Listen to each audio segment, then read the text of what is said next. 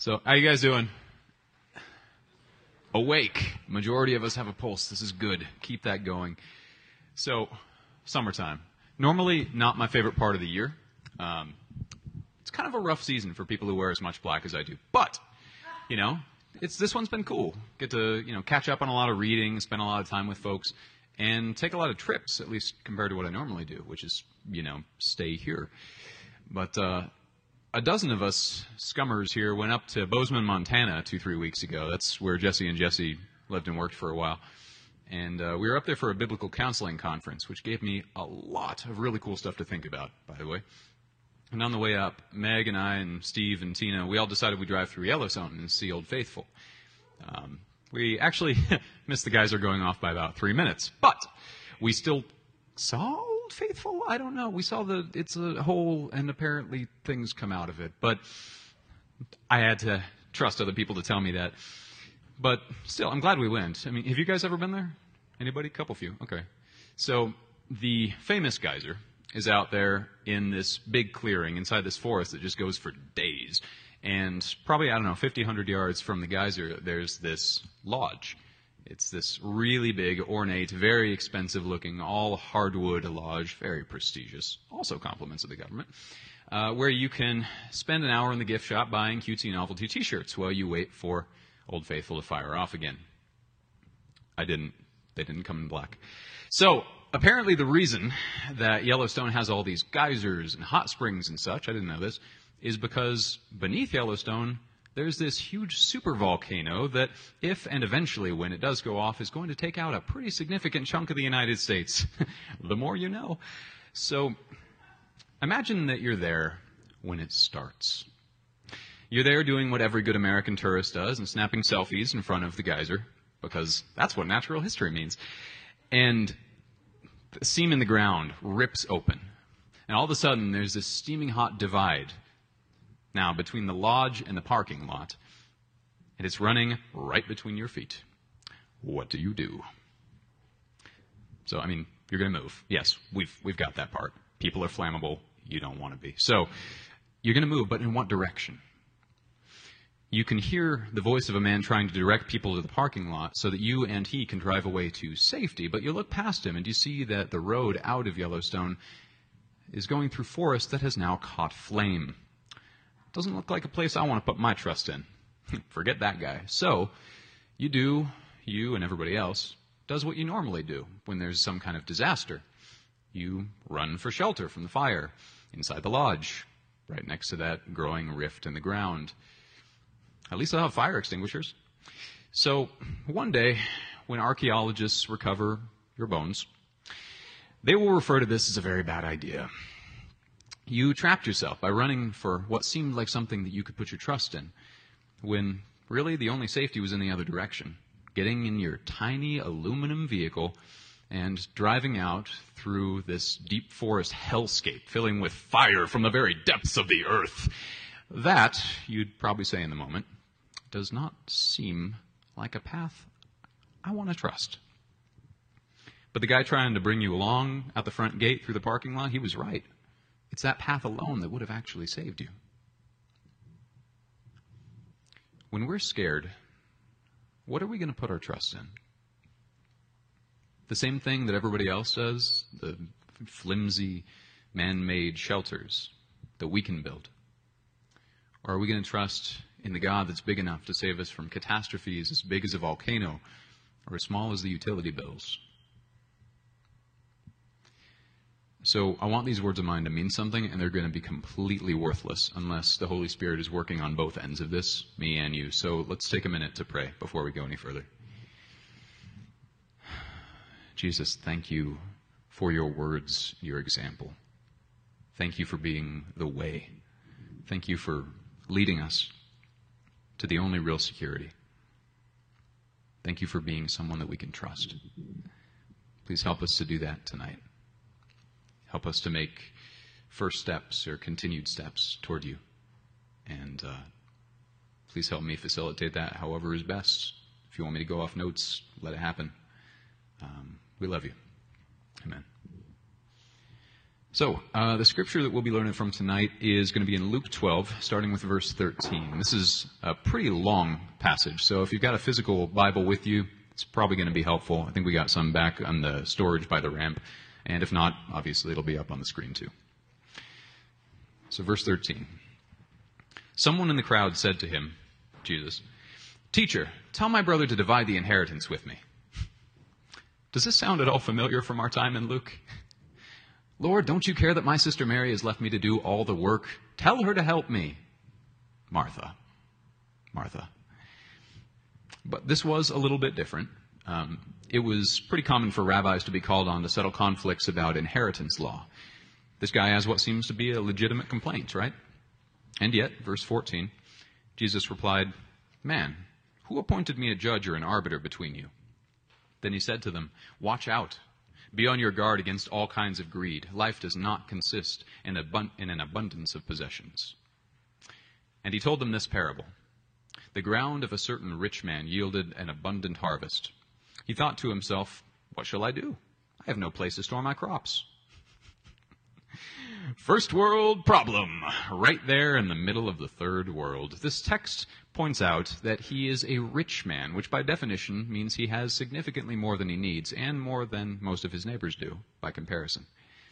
And this poor rich man doesn't have enough space to store everything. So, I don't know, would a solution maybe be to do what John the Baptist taught, give away the extra things that you don't need?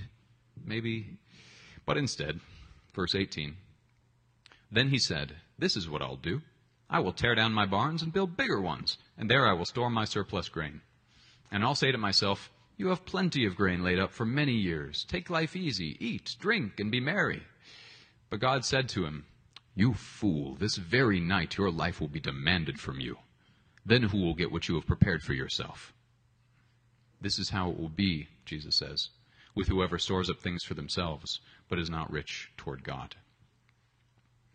So here's the one, and exactly one reason why I'm glad my assignment for this week was to look at two sections of Luke instead of the usual one.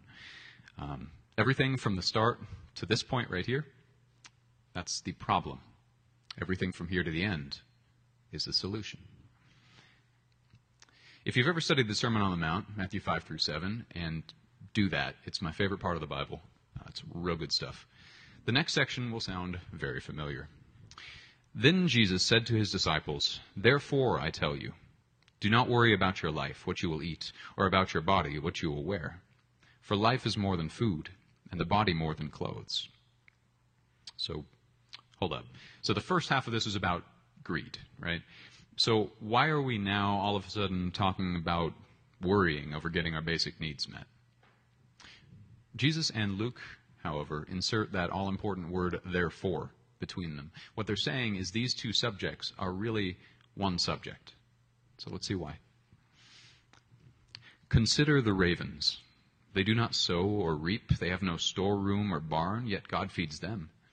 And how much more valuable you are than birds. Who of you by worrying can add a single hour to your life? Since you cannot do this very little thing, why do you worry about the rest? Consider how the wildflowers grow. They do not labor or spin. They don't have day jobs, in other words. Yet I tell you, not even Solomon in all his splendor was dressed like one of these. Um, if you're new to the whole Judeo Christian thing, that's King Solomon of Israel back in the day. Very rich, very stylish guy. If that is how God clothes the grass of the field, which is here today and tomorrow is thrown into the fire, how much more will he clothe you, you of little faith? And do not set your heart on what you will eat or drink. Do not worry about it it's significant that Jesus uses the phrase, set your heart on what you worry about, rather than something more generic like, think about it. We'll come back to that later. For the pagan world runs after all such things, and your Father knows that you need them. But seek his kingdom, and these things will be given to you as well. Do not be afraid, little flock, for your Father has been pleased to give you the kingdom.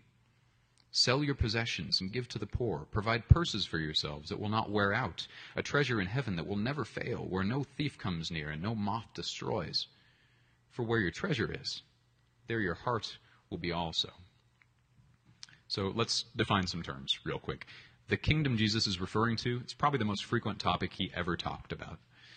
It's the kingdom of God, and it is not like other kingdoms. It's not so much a place as a way of being. It has its own culture of serving God and taking care of each other as a family. It's built on love, truth, and vulnerability, putting others before ourselves, and every day, one life at a time, it is changing this world that we live in for the better.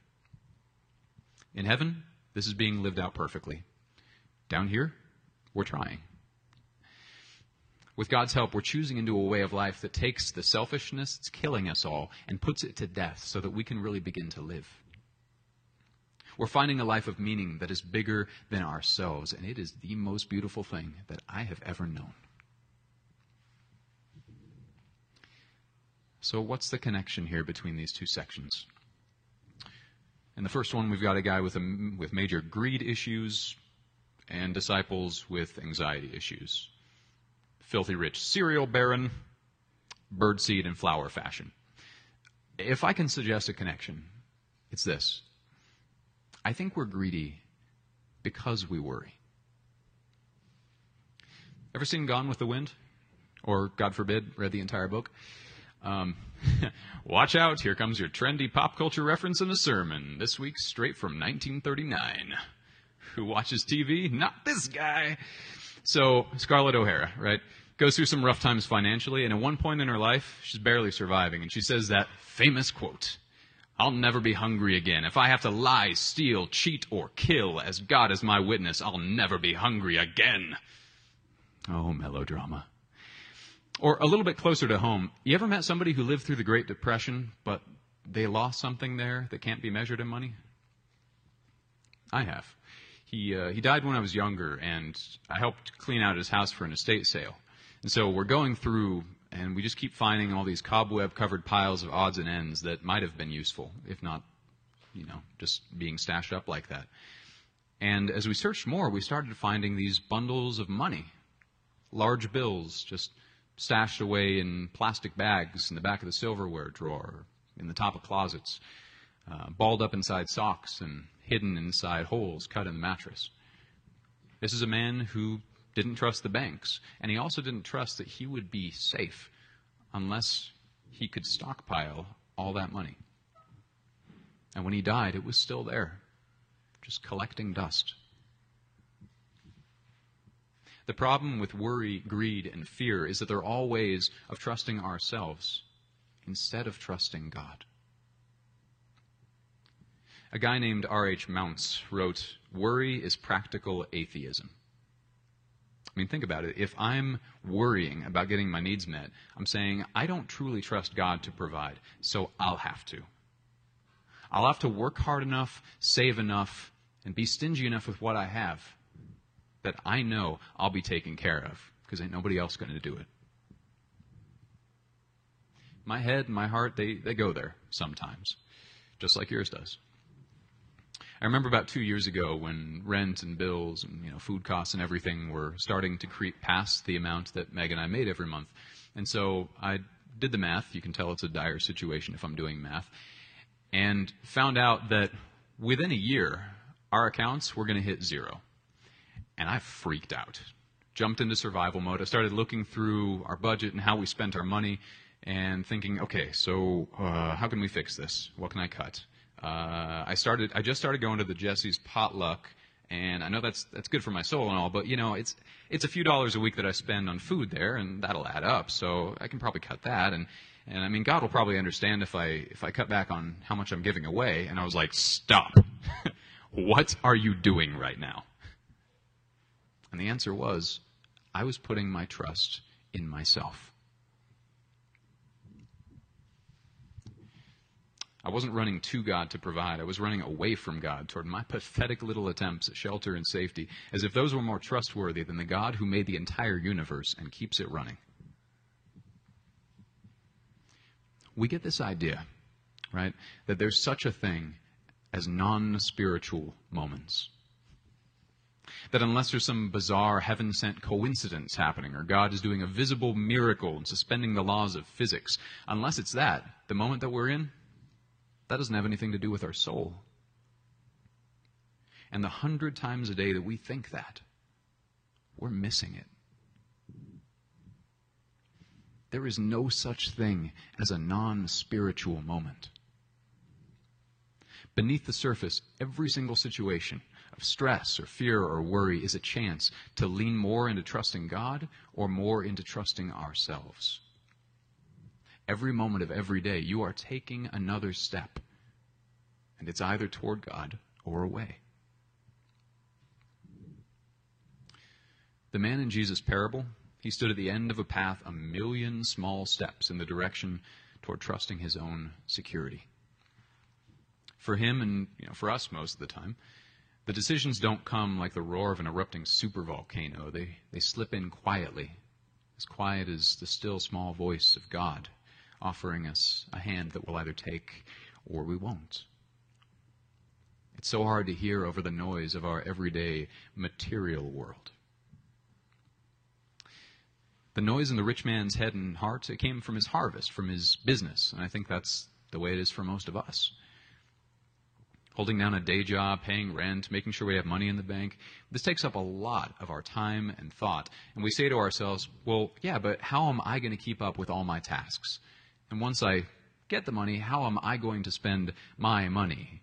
How am I, me, my? According to a commentary I read, um, in the original Greek of this uh, passage, the rich man's tiny little dialogue, it's like three verses, I think. We see I, me, or my show up about a dozen times. Turning his thoughts back to himself, that generates a lot of noise. It's like, you know, turning monitors towards speakers, you know. All you can hear is you, just the feedback of our selfish lives. And it drowned out any thought of God or the poor and needy that God cares so much about. He became trapped in a cage of self focused worry, a cage that he thought was a shelter. Kind of like that man made lodge inside Yellowstone. His secure retirement seems safe, seems trustworthy, but it's not. In verse 20, the man hears his death sentence and he learns that not only has he failed to keep himself physically safe, He's also put himself in a much bigger kind of danger he wasn't even thinking about losing his soul, losing his very self.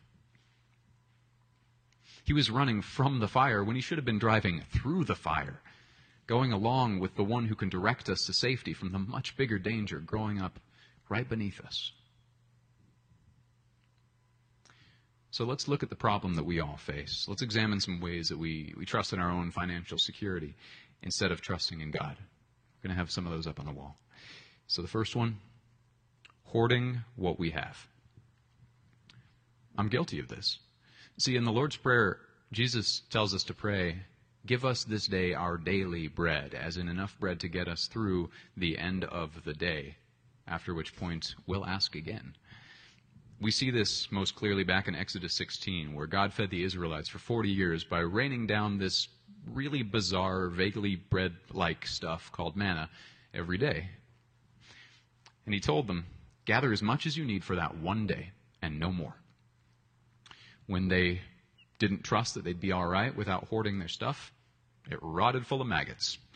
But when they trusted God enough to obey and just take enough and trust Him for the rest, they never went hungry. I'm jealous. You know, not, not the whole wandering about in the desert for 40 years, eating, I don't even know what it is.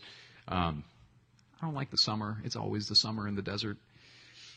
But of the intimate trust they learned, that's what I'm jealous about. The trust they got as they chose into depending on God's love and provision instead of their own man made security. I want that. And I'm only going to get it by not trusting in my ability to stockpile and by not limiting my giving out of fear. Generosity toward those in need, voluntary redistribution. This is all over the Old and New Testaments. When we give God and the rest of his family our un- unwanted leftovers, what we're telling him is, I get the first cut because I trust my own money management more than I trust you to take care of me.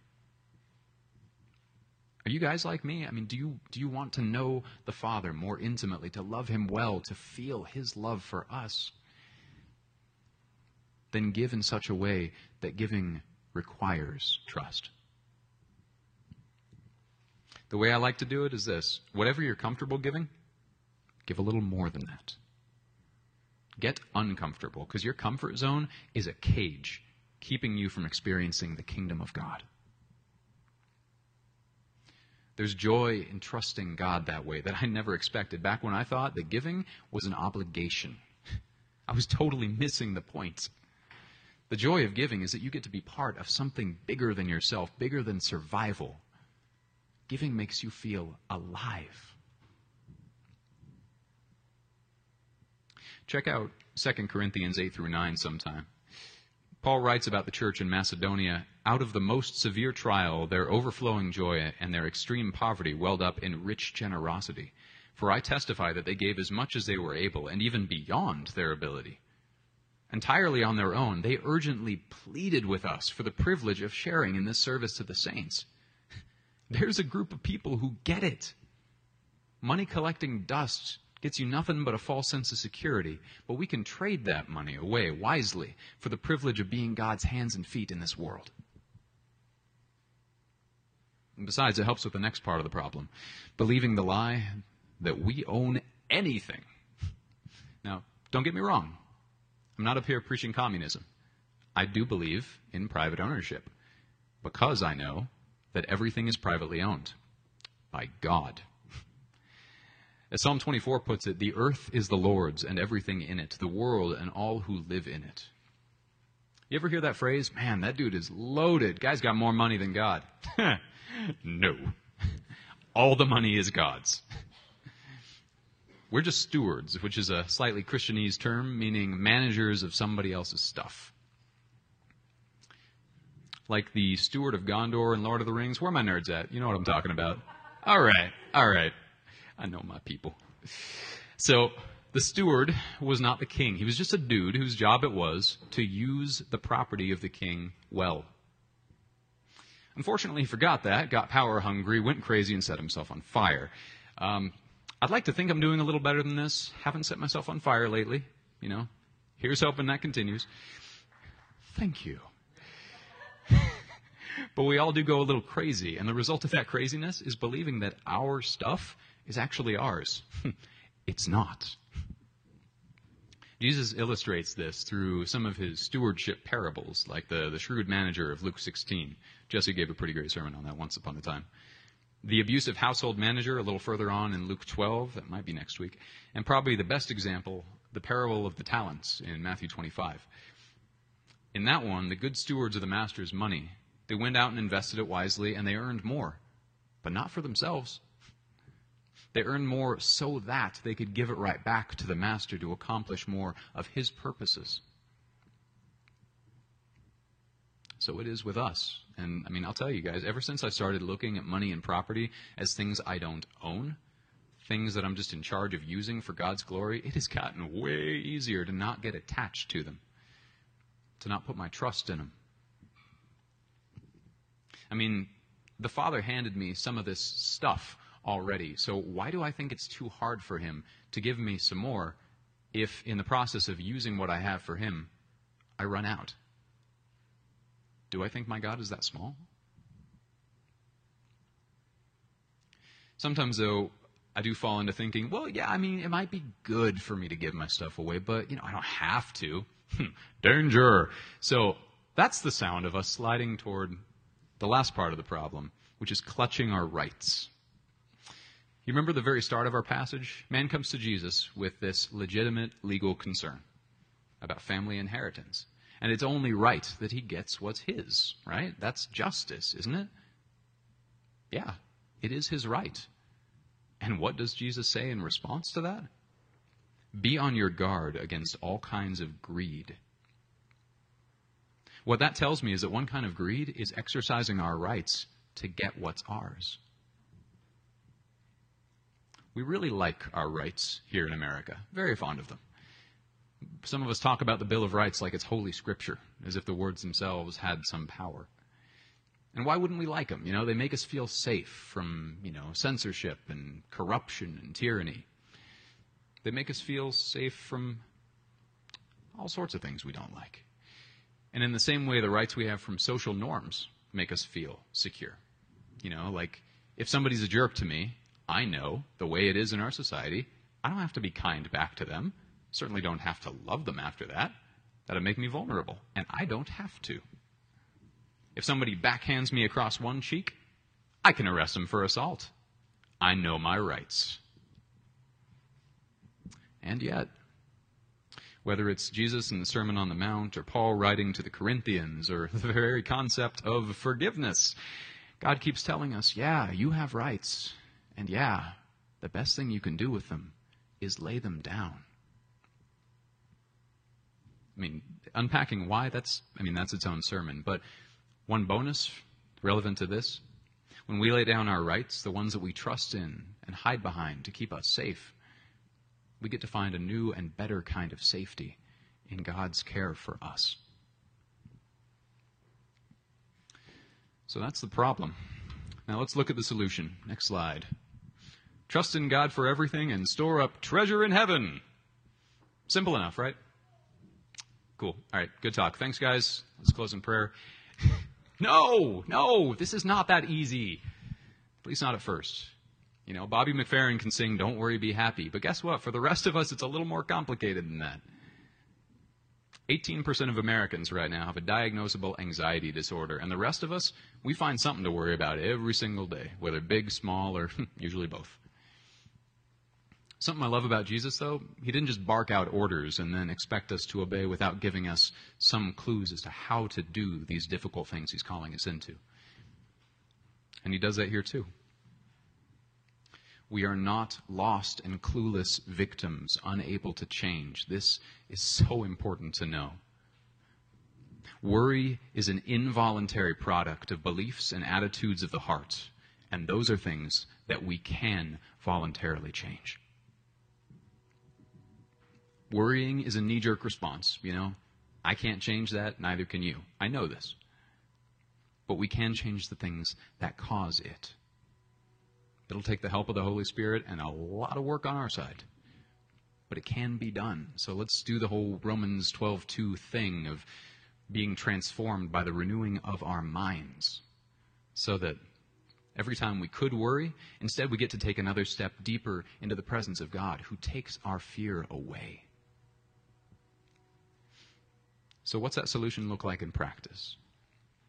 Like in that Yellowstone volcano story, our reactions are shaped by habit we run to whatever we're used to running to. We change that habit by constantly turning our hearts and minds to the Word of God, internalizing what God says about Himself and us through Scripture. I, really can't emphasize this enough. And we get stuck on this sometimes, you know. We think of Bible reading as this chore, this thing that we're supposed to do if we want to be good little Christians. But, guys, if you make this part of your everyday life, it's going to change you like it's changing me as I'm doing more of this. And as it does, you're going to find yourself doing impossible things, like not worrying. So let's break it down. How do we do that? First way, know that God wants to take care of you, that you matter to Him, that is not an obligation. You know, that Sunday school song, Jesus loves me, this I know, for the Bible tells me so, that's an ultra simplistic version of a very real truth spread all through Scripture. You want some systematic theology? that song is a very good place to start. Ephesians 3, it talks about how wide and long and high and deep is the love of Christ, that it surpasses knowledge. In Isaiah 43, our Father says to his children, Israel, Fear not, for I have redeemed you. I have called you by name. You are mine. When you pass through the waters, I will be with you. When you walk through the flames, you shall not be consumed, because you are precious in my eyes and honored, and I love you.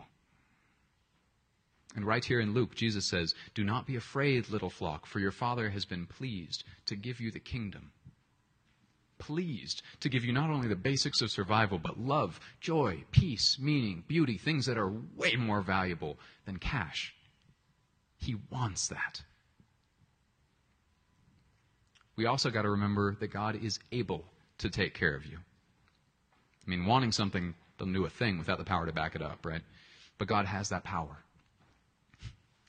I love Jesus' choice of words back in verse 26 where he said, This very little thing he calls not starving and staying alive. yeah, it's no big deal. And you know the cool part? For him, it's not. Down here on the ground, you know, we get such tunnel vision. We start thinking that little things are so big. But God has a bird's eye view. You know, this is the guy who spoke a word and the universe happened. He remembers that. Do we? And he knows it's a piece of cake to give us daily bread, to multiply fish and loaves, to feed five to ten thousand people with the contents of a little kid's, a little Jewish kid's lunchbox. That is the God we call Father. The one who both can do that and the one who wants to. Do we trust in that? Or do we believe that in the end, our survival is on us? Family, we can't do both. Procrastination is a little more deadly than usual here, which is why Jesus says the third thing seek first the kingdom. Now, Luke implies the word first. Matthew's version has Jesus saying it outright. So, why do that part first? Well, if you're anywhere near as fearful and selfish as me, then it's because we often think, okay, God, yeah, I'll, I'll set my heart on becoming part of your kingdom. Just you know, give me a minute. Just let me get rent squared away for the for, for this month first, or you know, let me get my mortgage sustainable, or you know, let me just make sure I get that promotion and that raise. I mean, you know, I got to put food in the fridge, right? Yeah, he does. That's why he said that one verse before this one. But if you wait to put transformational trust on the top of your list until the things that are on top now get crossed off, it will never happen. And on top of the fact that leaves people in need, it's your loss if you don't.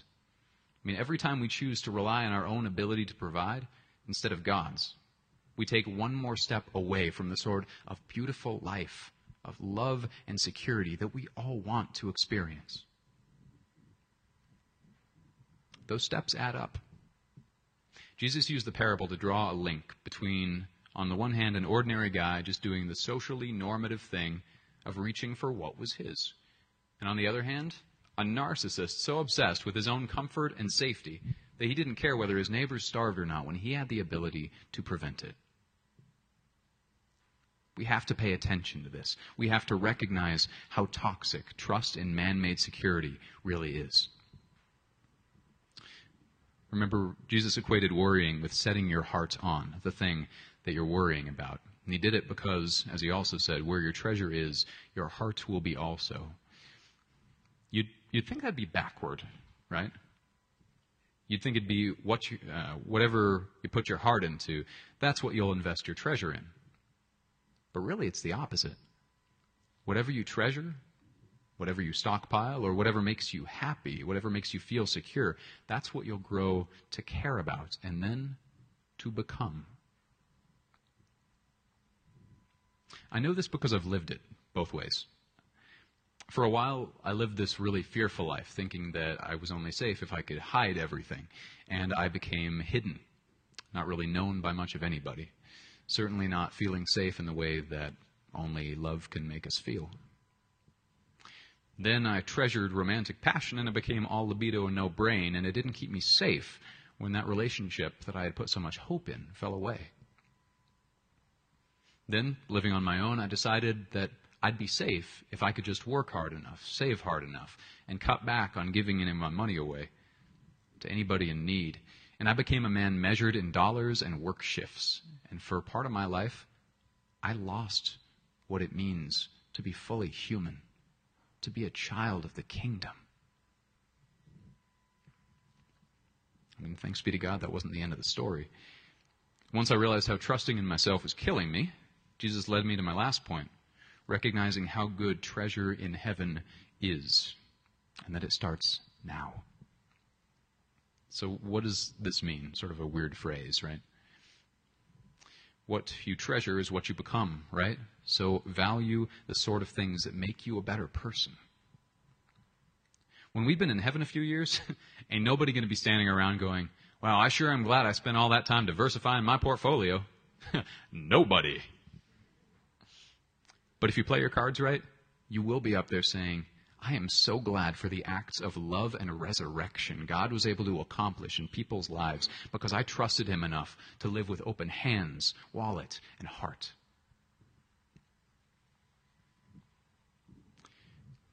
I don't know where you're at specifically. You know, if you haven't taken a whole lot of steps of risky trust yet, then all this talk about how good it is might sound like nonsense to you. To whatever extent I've managed to speak God's words, trust me, it's the most beautiful thing in the world. Scary sometimes, you know, depending on God involves a, a fair bit of waiting because He does not do it on my schedule. But this has made my life so much more satisfying.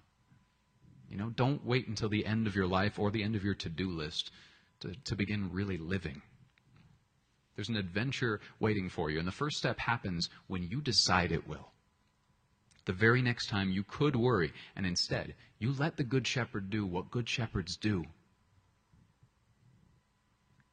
You'll be taking a step no matter what. Choose the direction that you step well. We're going to take communion in a, in a few minutes. And while we do, there's going to be a couple of folks back in the prayer cave, including myself. If there's something on your heart, please, let's talk to God together about it. That's part of God's design for the kingdom, that we don't have to struggle through things alone. I want to invite you tonight to look at communion from maybe a different angle than you have before. In John 6, there's five to 10,000 hungry people following Jesus around, right? And Philip, the disciple, he can't fathom how he and the other disciples can possibly meet the basic needs of them all because his trust for provision is in money. Jesus feeds them all without even touching a coin. And after that, he says to them, I am the bread of life. Whoever comes to me will never go hungry. Whoever believes in me will never go thirsty. But as I told you, you have seen me, and still you do not believe. Will we believe his words? and put our trust in Him? If so, let this be communion. Let this communion be one step toward a life that shows it. Let's pray real quick. Um, Father, thank you. Thank you so much for building the kingdom, for showing us the only way that we can become fully alive, fully everything we were born to be. God, I want that, and I want that for my friends here. Um, God, may your kingdom come here at Scum of the Earth Church in Denver, this whole world. God, lead us toward that and help us to trust in you. We love you. Amen.